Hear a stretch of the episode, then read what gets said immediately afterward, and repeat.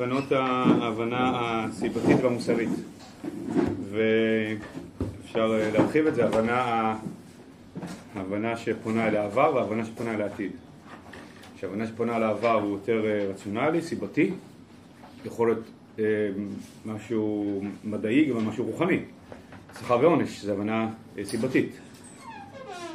שכר ועונש זה קשור לחוקיות הרוחנית של העולם. יש חוקיות מדעית, יש חוקיות רוחנית. אז גם החוקיות הרוחנית של שכר ועונש זה שייך להבנה סיבתית. הבנה מוסרית זה כבר משהו שנוגע, שכבר הוא יותר פנימי, יותר מיסטי, יותר אה, אה, קשור לראייה של זמן שבא מעתיד להווה, כי זה אומר שדברים קורים כי יש להם מטרה טובה שיקרו. זה נגיד בצורה די פשוטה, אפשר לומר זה ההבדל בין להסתכל על השגחה כשכר ועונש לבין להסתכל על השגחה כמקור טובה. זה כבר הבנה מוסרית, כי העולם מונהג בטוב ולא רק, תראה, יש, חוקים, לא עמדת בהם, אז כאילו זה התוצאה. שזה לא הבנה מוסרית, זה הבנה סיבתית. לא שבהבנה סיבתית אין מוסר, גם זה, יש בזה מוסר. לא, אתה משחית את העולם, אז אתה, אז זה, מוש, אז זה נהיה מושחת, כאילו זה, זה גם זה אמירה מוסרית. כשאני אומר הבנה מוסרית, פה הכוונה הבנה מוסרית, כיוון שאתה אומר העולם מונהג בטוב, בטוב עולם נידון. כשאתה אומר זה הכללים וזה התוצאה, אז אתה אומר, טוב, זה לא בהכרח הולך למקום טוב. אלא זה התוצאה הטבעית של מה, ש... מה שעשית ולא עשית. כשאתה אומר הבנה מוסרית, אתה אומר לא, תמיד בטוב עולם נידון. גם הכללים, גם החוקים, יש מאחוריהם מחשבה מוסרית. עכשיו, שני, שני הצירים האלה, הבנה סיבתית ומוסרי, הם, הם, הם, הם קשורים אחד בשני. הם קשורים בשני, הכוונה, ההבנה המוסרית מייצרת הבנה סיבתית, או נגיד בשפה של ההשגחה, אמ, שהכל יהיה לטובה, הוא גם מייצר את השכר והעונש. זאת אומרת, יש שכר ועונש, אם אתה רוצה להבין את זה בצורה יותר עמוקה, גם השכר ועונש הוא יקרה הכל לטובה. גם זו לטובה. זה אם היה רק ועונש לבד, היית אומר, תראה, נכון, אם, אם נכשלת בדרך, אז זה התוצאה, נכון, זה לא לטובתך, לא, אבל זה התוצאה הטבעית של מה שעשית. וזה זה נגמר, אבל לא, זה יכול לטובה. כלומר, גם החוקים שהם בעצם מייצרים מציאות שבו זה הכל תלוי בך, זה גם זו לטובה. זה בא מהבנה מוסרית. הבנה מוסרית גם מייצר מה שנקרא תשובה מאהבה, שזדונות הופכות לזכויות, כי זה בא מהעתיד, אז העתיד יכול להשפיע על העבר, כל זה, זה בא מה... מהבנה מוסרית. אוקיי, בואו נראה את זה קצת בפנים. אה, שתי הבנות כלליות הן, מקיפות את ההוויה ואת התורה, את כל ההסתכלות, כל שינוי דרכיה, הבנה מוסרית והבנה סיבתית. בתוך הבנה סיבתית הקדומה בזמן לגבי רוח האדם כלולה היא, קודם כל אדם פוגש את הסיבות לדברים. זה קודם כל פוגשים את זה. כן, כל ילד לומד. אתה נוגע במשהו חם, אז אתה נכווה, כן? הוא לומד את, את, את, את, איך העולם עובד.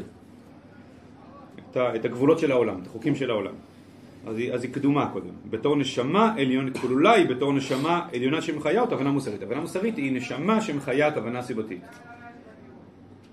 אז זה שיש בעולם כללים של שכר ועונש, בכל המובנים יש מחשבה קדומה טובה שעומדת מאחורי הכללים האלה. הבנה סיבתית מציעה חוקים אחוזים זה בזה על כל מרחב היש. כן, זה הדיבור שלה. חוקים אחוזים זה בזה. מתחילה בעולם החומרי, וכוחותיו, מדע, והולך ומקיף, מטפס ועולד רומות העולמים הרוחניים ומנתח את סעיפיהם. מעשה בראשית, חוקי, החוקים הרוחניים של ההוויה. כפי עושר הרוח הגדול אשר לאדם, שצד גדלותו מתעלה ומתבלט בהיותו אחוז בחופש ציורו. עם כל קוטנו להחליט דבר ודאי במה שנעשה מחוצה לחוג פנימיותו. ככל שהרוח של האדם יותר עשירה, אז הוא הולך וגדל וקולט את המציאות בצורה יותר גדולה, אז הוא לא נשאר רק במסגרת אה, להבין את העולם רק בסיבות הטבעיות שלהם.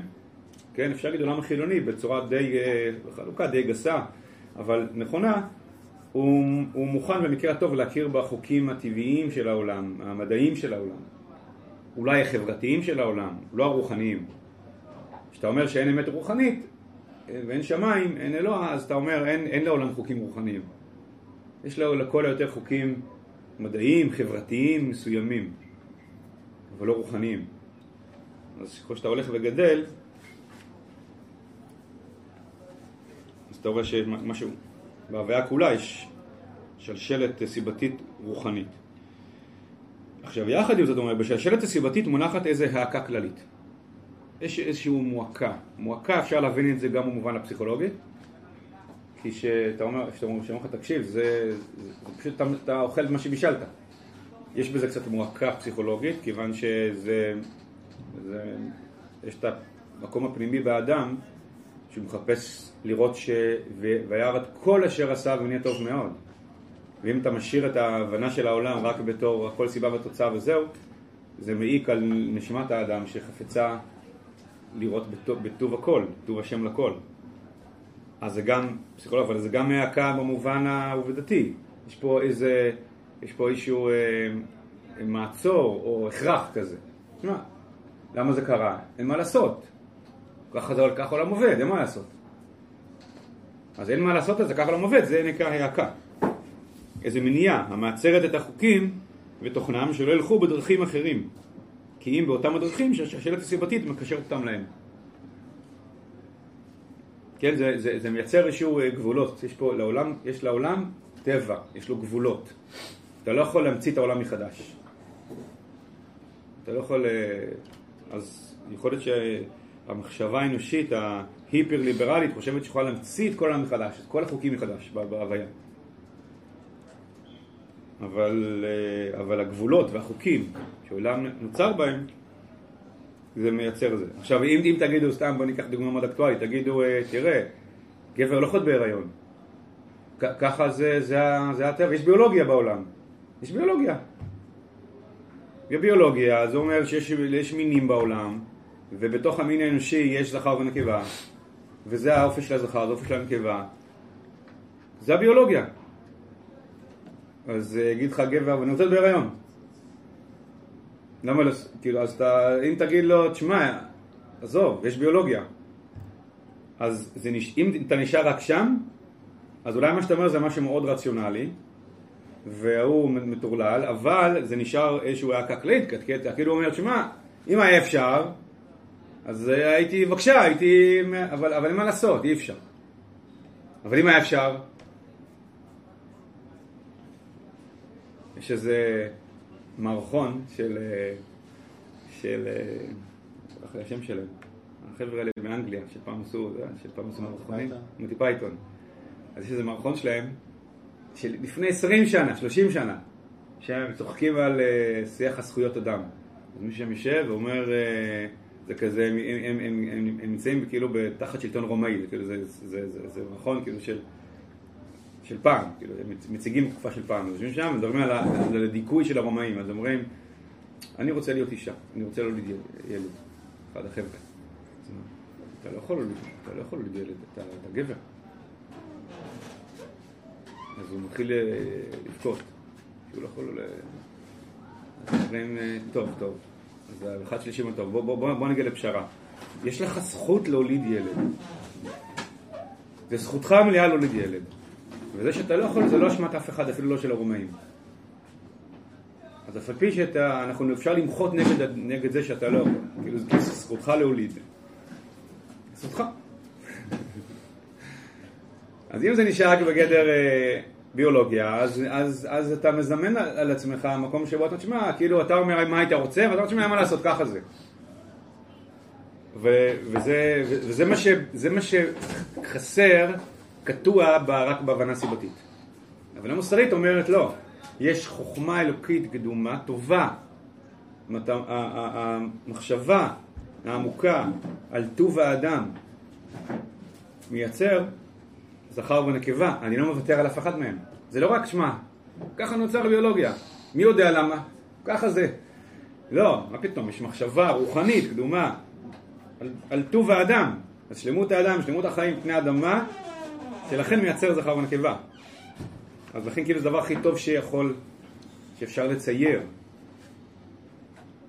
לא היית מצייר אחרת את עצמך.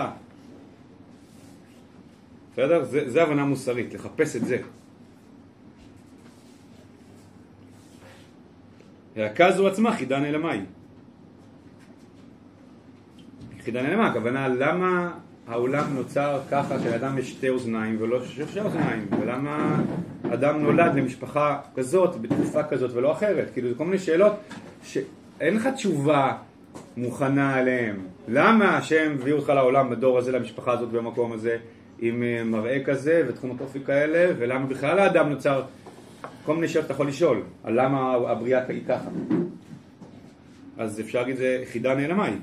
ומכל מקום, עם כל המניעה שיש בתכונה, תכונת שכלנו, לחדור לאמתיה של חידת עולם זו, כי שכלנו רק רוצה, יכולה להכיר את העולם, לא לשאול שאלות אלטרנטיביות למה העולם נברא כך ולא אחרת. אין זה חוסם לפנינו את דרך ההשתעפות השכלית לכל אותו הבניין הגדול של הבנה חוקית. זאת אומרת, אפשר להבין היטב את העולם, גם אם אין לי תשובה לשאלה למה העולם נברא ככה. אבל כל זה שייך להבנה סיבתית. עכשיו הוא עובר להבנה מוסרית, אבל בעת שאנחנו עולים למעלה, למעלה יותר עליונה של חירות נשגבה, חירות נשגבה זה חירות שלא רק מחפשת שאני אהיה בן חורין לעשות כרצוני, אלא, אלא שהעולם נברא בחירות. נגיד אולי טיפה סבר את האוזן, אדם יכול לשאול את עצמו, למה נולדתי למשפחה הזאת? אז בהבנה סיבתית, לא יודע, מה זה השאלה הזאת? ככה זה קרה, זהו. הבנה מוסרית מחפשת חירות נשגבה. אומרת, כמו שהיה אומר שלמה קרליבך, היה אומר, הנשמה בוחרת את המשפחה. אז זה כבר דיבור ששייך לחירות נשגבה, כלומר, זה הנשמה בוחרת את המשפחה. לא, זה לא חירות פשוטה שאני כאישיות עכשיו מחליט לאיזה משפחה להיוולד. אבל זה חירות נשגבה שזה שהנשמה ירדה לעולם, למשפחה הזאת, זה, זו הייתה בחירה של הנשמה. כן? זה רובד אחר של בחירה, לא רובד האנושי הפשוט, אלא גם העולם המטאפיזי הוא מונהג בחירות.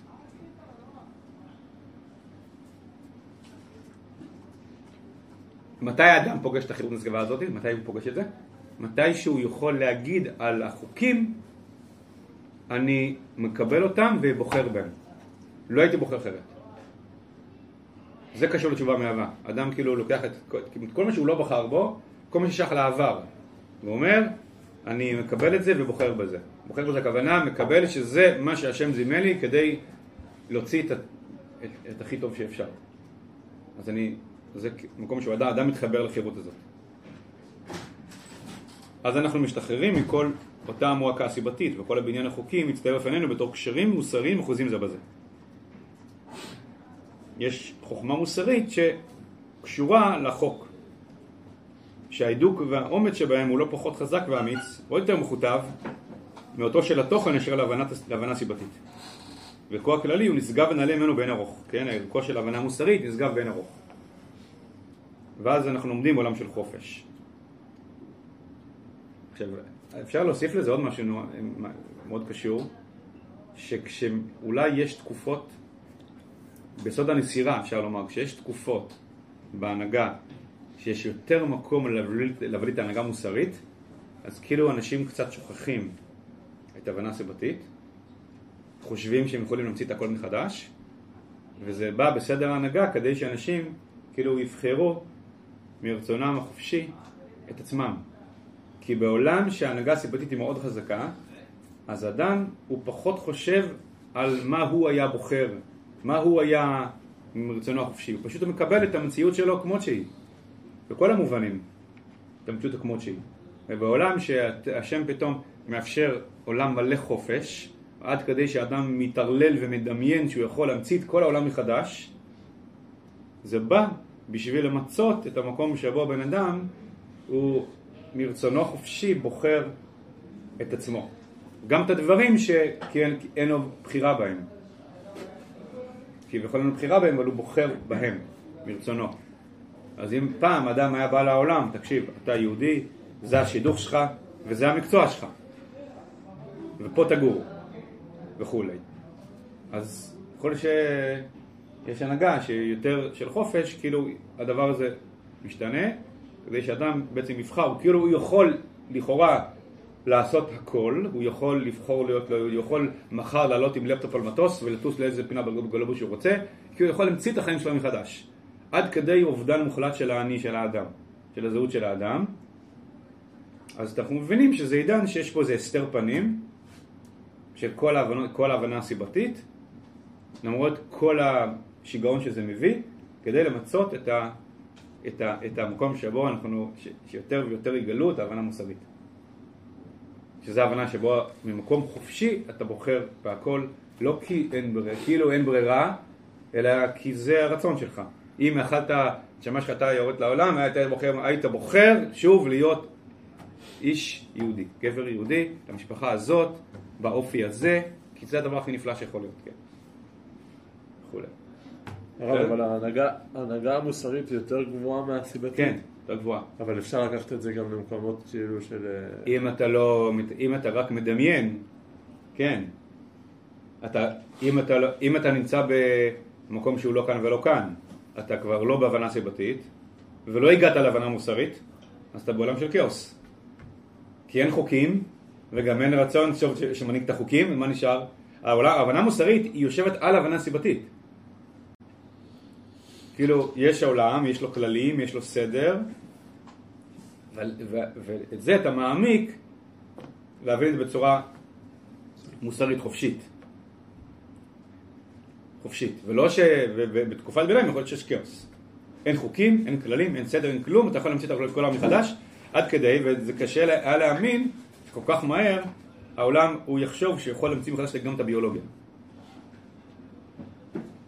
עכשיו העולם, העולם הערבי החילוני, כאילו, יש לו מדע. הוא לא התכחש למדע. והנה, אתה מגלה שהוא מתכחש למדע, בצורה משונה מאוד. מתכחש למדע. אפשר, אפשר להגביל את זה לחזון העצמות של יחזקאל, שמדבר קודם על תחיית הגוף, שהגוף הוא נורא ברור, יש לו גבולות נורא ברורים, וזה חוקי הפיזיקה כביכול. ועל זה כאילו הזריקת נשמה בתוך הדבר הזה, הרוח, זה באמת כבר החופש והחיים בתוך ה... כאילו אפשר להקביל את מה שאתה אומר בעצם לתהליך התחייה הזאת של, של עם ישראל? למה? כי מה? כי התחייה זה... כי, כי בסוף העצמות נגיד הן נותנות את הצורה לגוף, כלומר, כן. הסיבה הסיבתית כאילו, אה. המקום הסיבתי. כן. ועל גבי זה מגיע הרוח שזה כבר באמת כאילו גם הגוף הזה יש לו נשמה, יש לו משמעות יותר גבוהה. כאילו אז... יש לו חופש גם יותר גדול. אז לא בסדר התחייה יש הכרח ואז חופש? כן, בשום יכול להיות, כן. כאילו, בכל תהליך יש הכרח ואז חופש. כל תהליך מתחיל בהכרח, נגמר בחופש. אז אנחנו עומדים בעולם של חופש. כשהעולם המוסרי מתגלה לפנינו, מרוממות העולם החוקי הסיבתי כולו משכו אליו. כן? הוא מרים את ההבנה הסיבתית למקום שבו אתה מסתכל על הדברים כבר ממקום של רצון חופשי. שהעולם מונהג ברצון חופשי. משפיע עליו מאורו ונמצא שהוא כולו טבוע בים של אור חיים זה של חוקים מוסריים שמרבה עליונים ונשגבים מהחוקים הסיבתיים. נראה לי שפעם שעברה דיברנו שזה אולי ההבנה הסיבתית זה כמו הסיבה והמוסרית זה כמו סיבת הסיבה של המהר"ל. וזהו, זה למה, כאילו, מה החוכמה מאחורי לייצר סיבות כאלה. כשאנו מעמיקים בדבר, הרינו מוצאים אחר כך גם את כל הפרטים של העולם הסיבתי. כולם עומדים בתבניתם המעולה בעולם מוסרי מלא זיו ובהתנשא ממעליהם. מתנשא ממעלה, הכוונה מתנשא, מתחבר לעולם המוסרי שמעליהם. כשאנו מסתכלים בקשר, אגב, ההבנה מוסרית, כיוון שהיא חופשית, היא גם הרבה יותר תכליתית. הרבה יותר צופה פני לאן כל זה מכוון, לאיזה, לאיזה עתיד טוב הוא מכוון, ראייה גאולית. כשאנחנו מסתכלים בקשר התורה עם האומה, ברית כרותה לארץ ולעם, כשדבקים בהשם אלוהיהם הרי הם מצליחים, עולים ומתפתחים, משתרשים בארצם ועושים חיל, כשזונים אחרי אלוהי נכר הארץ הרי מדלדלים ונופלים. חורבן האומה בארץ בא וצרות וכדיונות הולכות ובאות. זו הבנה סיבתית של והם שמוע. ועוד נבואות כאלה אחרות פזורות בתנ"ך. ברית כרותה לעם ולארץ, ואז יש, יש הבנה סיבתית שאם זה נופל, זה נופל. אם ה, יש כישלון רוחני, אז גם יהיה כישלון פיזי, ואנחנו נאבד את הארץ. כשאנחנו מחפשים את הפתרון בעולם הסיבתי לתלות הזאת של שגשוג חומרי ונאמנות לברית, הרינו מוצאים שרוח ישראל אחוז הוא בשלשלת אורגנית חזקה. שלשלת אורגנית חזקה בין הנשמה והגוף. בלי נשמה אין גוף. אז בלי שעם ישראל נאמן לעצמו, לעצמו גם אין לו שגשוג חומרי. זה השלשלת האורגנית החזקה בין הרוח והחומר לעם ישראל. דעותיו, מהלכי חייו, מגמת פניו ותעופת רוחו הכללית, האמת העליונה המתגלה בו ועל ידו, תכונת ארצו וברכותיה, התאמצות הנשמות היחידיות, המשכת ברכותיהן, לשדי חייהן, לכן הם משוך על הכלל ועל הפרט, העצות והנטיות הבונות את הבניין הכללי ומבוהן, בהירות הסקירות, המנוחה הפנימית, אחוז חיזוק הרוח ושלוות החיים, הכל אחוז זה בזה. כן, כן הוא נתן פה ברשימה הזאת את הצד הרוחני והחומרי. התאמצות הנשמות היחידיות וחיזוק הרוח ושלוות החיים. תכונת הארץ וברכותיה, זה הצד החומרי, והאמת העליונה, הצד הרוחני. הוא קשר אותם פה יחד. כל אחוז זה בזה. כל זה זה קשור להבנה סיבתית. באותה הפתעה נפשית של, של דבקות בשם אלוהיו, אלוהי אבותיו הראשונים, המעלה אותו מארץ מצרים בית עבדים, המביאהו אל ארץ הברית והשבועה, המורהו דרכי חיים ונתיבות עולמים, אחוזים הם זה בזה הכישורים של החומרי והרוחני, והיא משאבת אל תוכו את כל אוצר החיים והתנובה. בהיפרדו ממקור חייו הרוח מתחלחל. שאיפת החיים הכלליים, כל זה זה, זה הבנה סיבתית, כן? הדגמה שלה. שאיפת החיים הכלליים, האחוזים ברתוקות הגוי והארץ, המורשה והמקדש, המוסר והאמונה, מתחלשת. שאיפת החיים שקשור לצד הרוחני, הכל נחלש. רוח זר בה ומפעם, רוח עבודה זרה, והוא צמח לא יעשה קמח, לא ייקלט ולא יצמיח. איננו רואים את המערה הבאה ועושה שמות. עושה שמות בעולם של ישראל. עד אשר ישוב העם אל אל חייו, אל מקור אישו, ישיב אליו את רוחו, יקשר באומץ לבב, ברוח בינה, אל שם השם אלוהי ישראל. ומנזלי פלגיו של הרעיון הכללי, העמוק והחסון, מותאם לרוח עולמים ולחטיביות מיוחדה של ישראל, ישועה חוזרת ומוארה. כל זאת היא בינה גלויה. בינה גלויה, הכוונה הבנה סיבתית. הקשר האורגני של הנשמה והגוף, הרוח והחומר בישראל בין שגשוג רוחני, נאמנות רוחנית וברית ושגשוג חומרי, כל זה זה בינה גלויה כי זה הסדר הרוחני של העולם כמו שאפשר להסביר את הקשר בין נפש וגוף באדם זה שאני אגיד לך, תקשיב, אם אתה, יש לך חרדות ומצוקות ודיכאונות, זה ישפיע על הבריאות הגוף שלך זה אולי נשמע קצת מיסטי, אבל זה מאוד ממשי ומוחשי הקשר האורגני הזה, וזה עובד, ורואים את זה בעיניים, אז זה בינה גלויה. על פי שזה נשמע טיפה מיסטי, אבל הקשר בין הרוח והגוף הוא בינה גלויה. הכרה מעשית, המחיה ומשיבה רוח. היא משיבה רוח כיוון שהיא מעוררת אותך להתחבר חזרה לצד הפנימי רוחני שלך כדי לתקן גם את המצב החומרי. אז זה מעורר לתשובה, כשאתה שם לב את הקשר הזה, כשעם ישראל הוא מתרחק מהברית ואז הוא נכשל והוא נופל, נופל צבאית ומדינית וכלכלית. ואז הוא פתאום חוטף את הסתירה הזאת והוא מתעורר לשוב אל עצמו. זה תשובה, זה, זה מחיה ומשיב רוח אבל, אבל זה עדיין הבנה סיבתית. אבל לכן הוא מוסיף, מיד אנו באים להתרומם בחדירה יותר פנימית, שממעל כל ההרג החוקי הזה, הרג מוסרי נתון. במוסריות הרעננה, המחיית השלשלת הסיבתית הגדולה הזאת, שם שם מונח כל האומץ, כל הזיו של החיים האלה המתגלים בהופעותיהם, בעזיזות כל כך גדולה, בדייקנות כל כך אדירה. כן? מה שמחיה את כל השלשלת הזאת זה טוב, מחשבה טובה שמחברת את הגשמי והרוחני ונותנת גם מרווח מסוים לשחק עם זה כדי שאדם מרצונו חופשי, מיכולתו, מהיכולת שלו מההתנסות שלו, הוא הולך ומחבר מחדש את הגשמי והרוחני. זאת אומרת, יש פה, זה, זה הבנה מוסרית.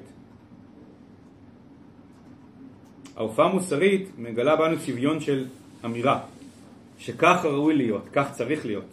לא רק ככה הוא, ככה נהיה.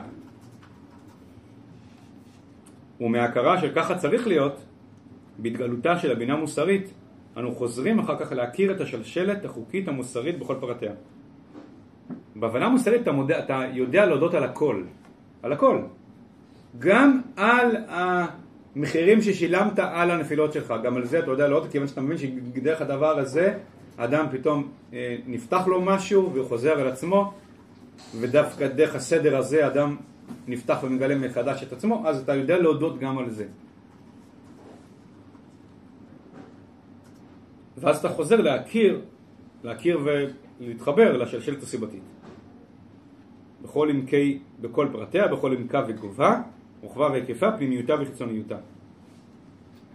הסתגבות כפולה, הסתגבות כפולה הכוונה סיבתי ומוסרי, כלומר שפה זה עילוי כפול. גם הבנה הסיבתית זה עילוי. אתה מבין שהחומרי קשור ברוחני, זה עילוי. אבל על גבי זה יש עילוי כפול, שיש. יש ראייה מוסרית של הקשר הזה, ראייה לכתחילית של הקשר הזה. חיה ורעננה מתעוררת אז בקרבנו פנימה, ומעיינות של עצה ותבונה, צביונות חיים ותחבולות ישרות, הולכים ומתגלים בקרב כל כליות ולב. רוח האומה מתעוררת תחייה, ובמחבא החיים אור קדושה וטהרה זורח, אורו של משיח. בחיבור הזה, של שתי הקומות, של הסיבתי והמוסרי, אה, רוח האומה מתעוררת תחייה ואורו של משיח. בסדר? זה ברור כל התמונה הזאת? כן? שאלות על זה? איך אפשר להגיע, להגיע לאותה, לאותה הסתכלות של, של התפיסה המוסרית?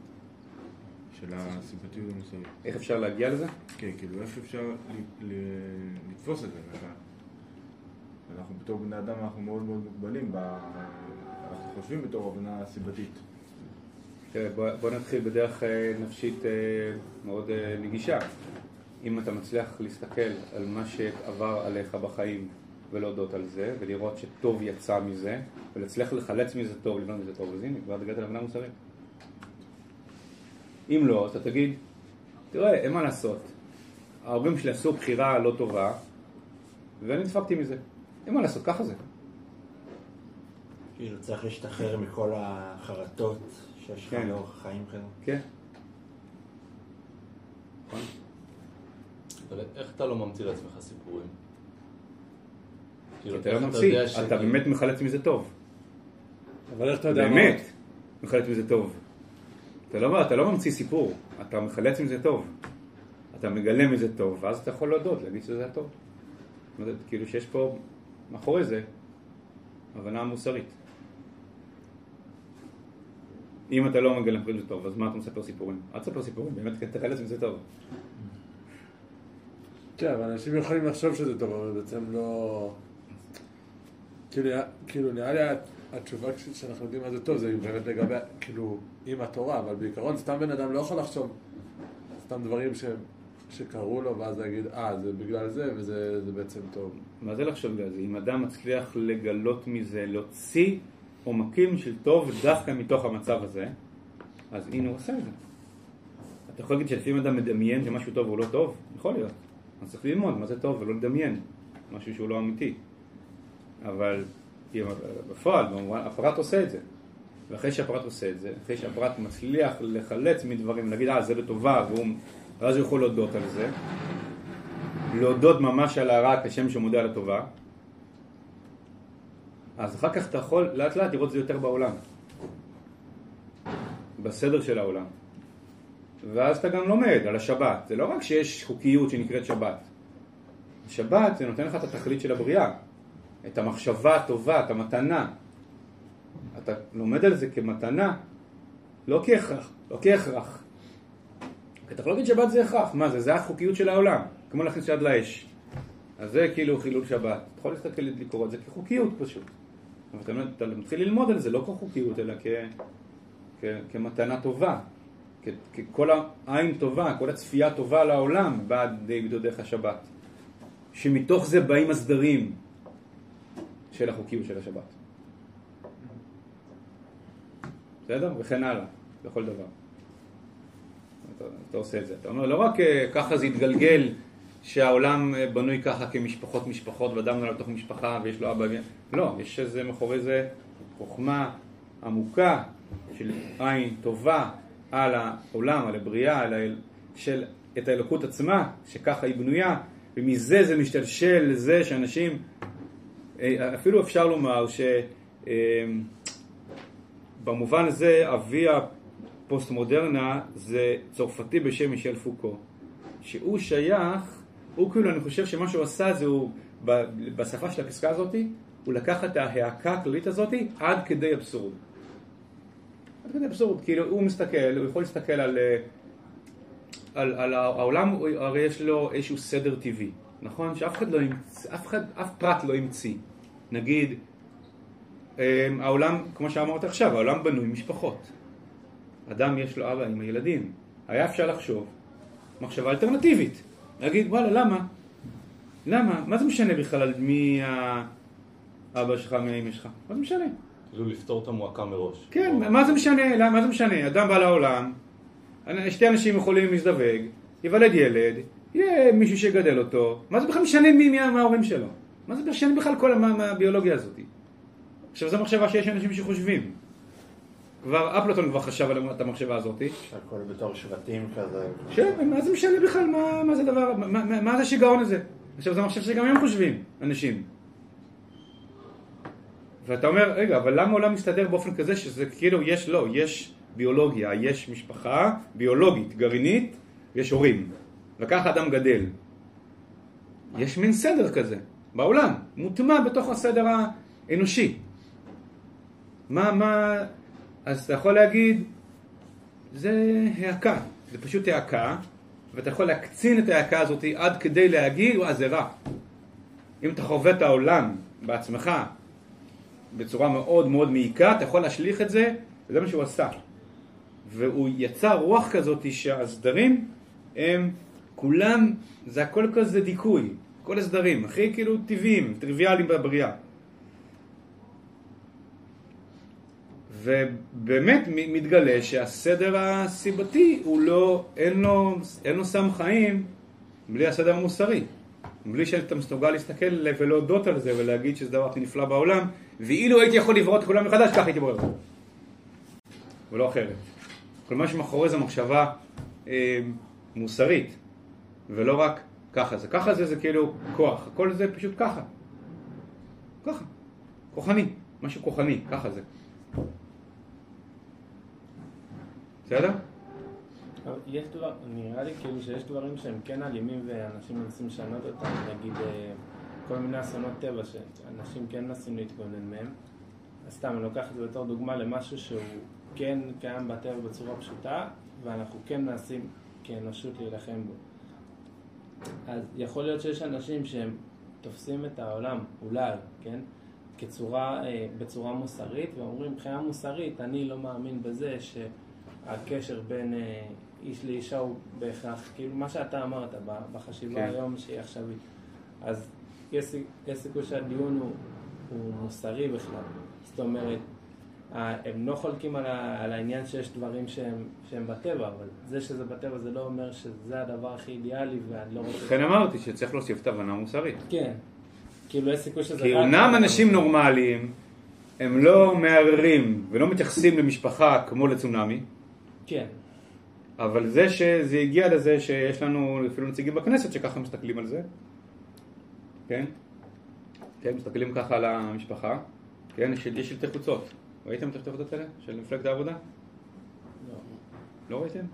שמח. חלק מהביטחון שלך זה הביטחון שבן הזוג שלך לא ירצח אותך. כלומר, הבית כזירת טרור.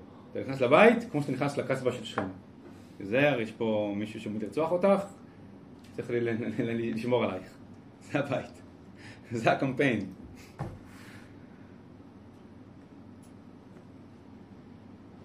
אז, אה, וזה לא איזו אמירה מקרית, היא באמת ככה רואה את הבית. כן, זה במילותיה, ככה היא את הבית, כמקום כזה. אז, אה, כאילו, הנה זה, אז, אז יש דבר כזה. עד כדי כך הקצינו. אז נכון, זה מאוד ממחיש את הצורך בלהתחבר להבנה המוסרית של הדברים. ולא להסתפק רק בהבנה סיבתית, למרות שרוב האנשים הם לא בלופ הזה, הם לא חווים ככה את הסיבות בעולם.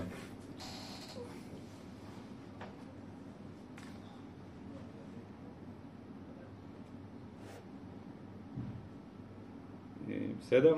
אז אה, עכשיו השאלה גם, שאני שואל, גם שואל את עצמי, זה למה הרב צבי הביא את הפסקה הזאתי בראשית ישראל ותחייתו. בסוף באמת הוא אומר הרב שזה, שהרוח חומה מתעורר לתחייה וקשור להסתגבות, כנראה שהרב מתכוון פה שרוח האומה שמתעורר לתחייה זה קשור להסתגבות הכפולה הזאת של הסיבתי והמוסרי וזה ראש של משיח. עכשיו השאלה היא מה, מה, מה ראש של משיח? מה, מה מתכוון בסוף הפסקה פה? שמה? שאנחנו מצליחים?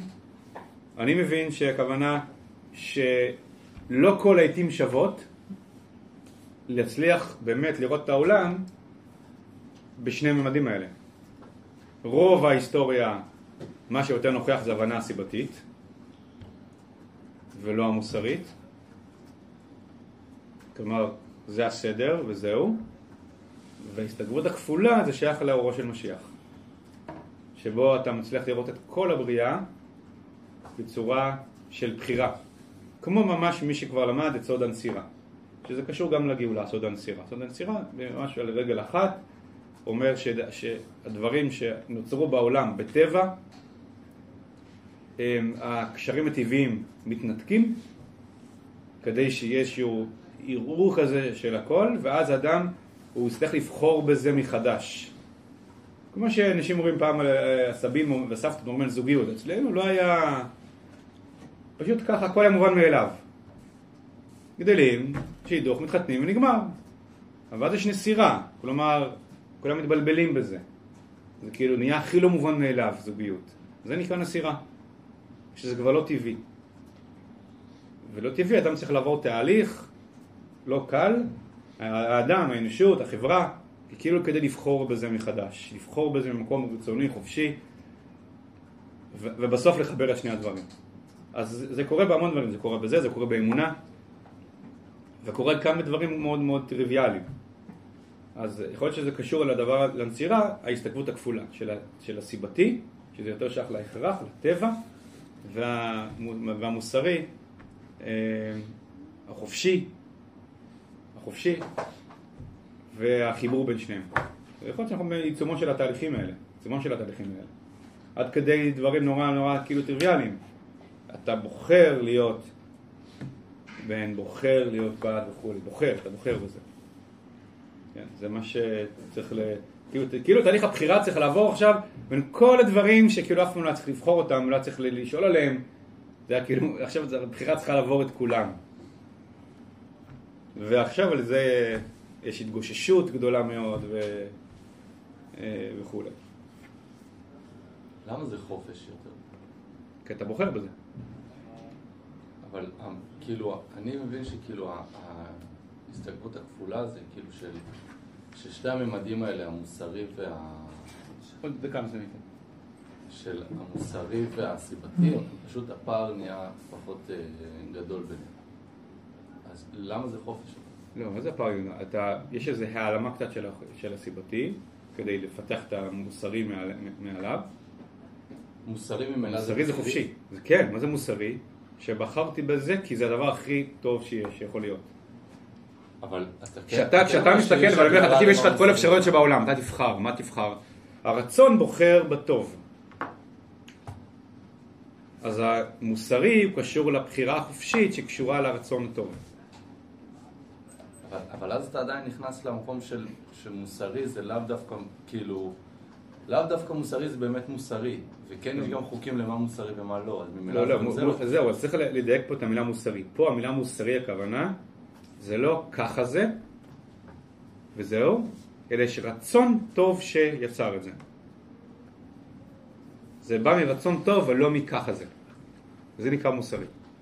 זה מבלבל קצת, כי גם בסיבתי יש מוזיסמור. להגיד יש כללים, יש כללים שהעולם עובד. זה, ללכת לפי הכללים זה גם מוסר. אז גם בסיבתי יש מוסר, אבל הבנה סיבתית, הבנה מוסרית של העולם, זה לראות את העולם לא כככה זה, אלא כבטוב העולם נוצר ונידון. כלומר, ברצון טוב העולם נברא. וזה הבנה מוסרית. כשאתה, כמו שאדם, כשהוא פועל מרצון טוב, אז הוא פועל מהבנה מוסרית. אם אתה עוזר למישהו מתוך אה, הכרח, זה לא פעולה מוסרית. כשאתה עוזר למישהו כי אתה רוצה לעזור, זה פעולה מוסרית. לכן אצל בעלי חיים אין מוסר, למרות שיכול להיות שבעל חיים עושה דבר טוב, יכול להיות שאימא או דואגת לגורים שלה, זה יפה מאוד, זה לא מוסר, למה? כי זה אוטומט, זה באינסטינקטים שלה. כשאתה עושה משהו לא כי זה אינסטינקטים, או לא רק כי זה אינסטינקטים, כי אתה רוצה לעשות טוב, זה מוסר. בסדר? ולכן זה נקרא בנה מוסרית. טוב, אולי פעם הבאה נדבר קצת למה, איך זה קשור ל... להמשך ישראל ותחילתו, קשור להתמודדות עם הנצרות, צריך לחשוב על זה. זה פעם הבאה.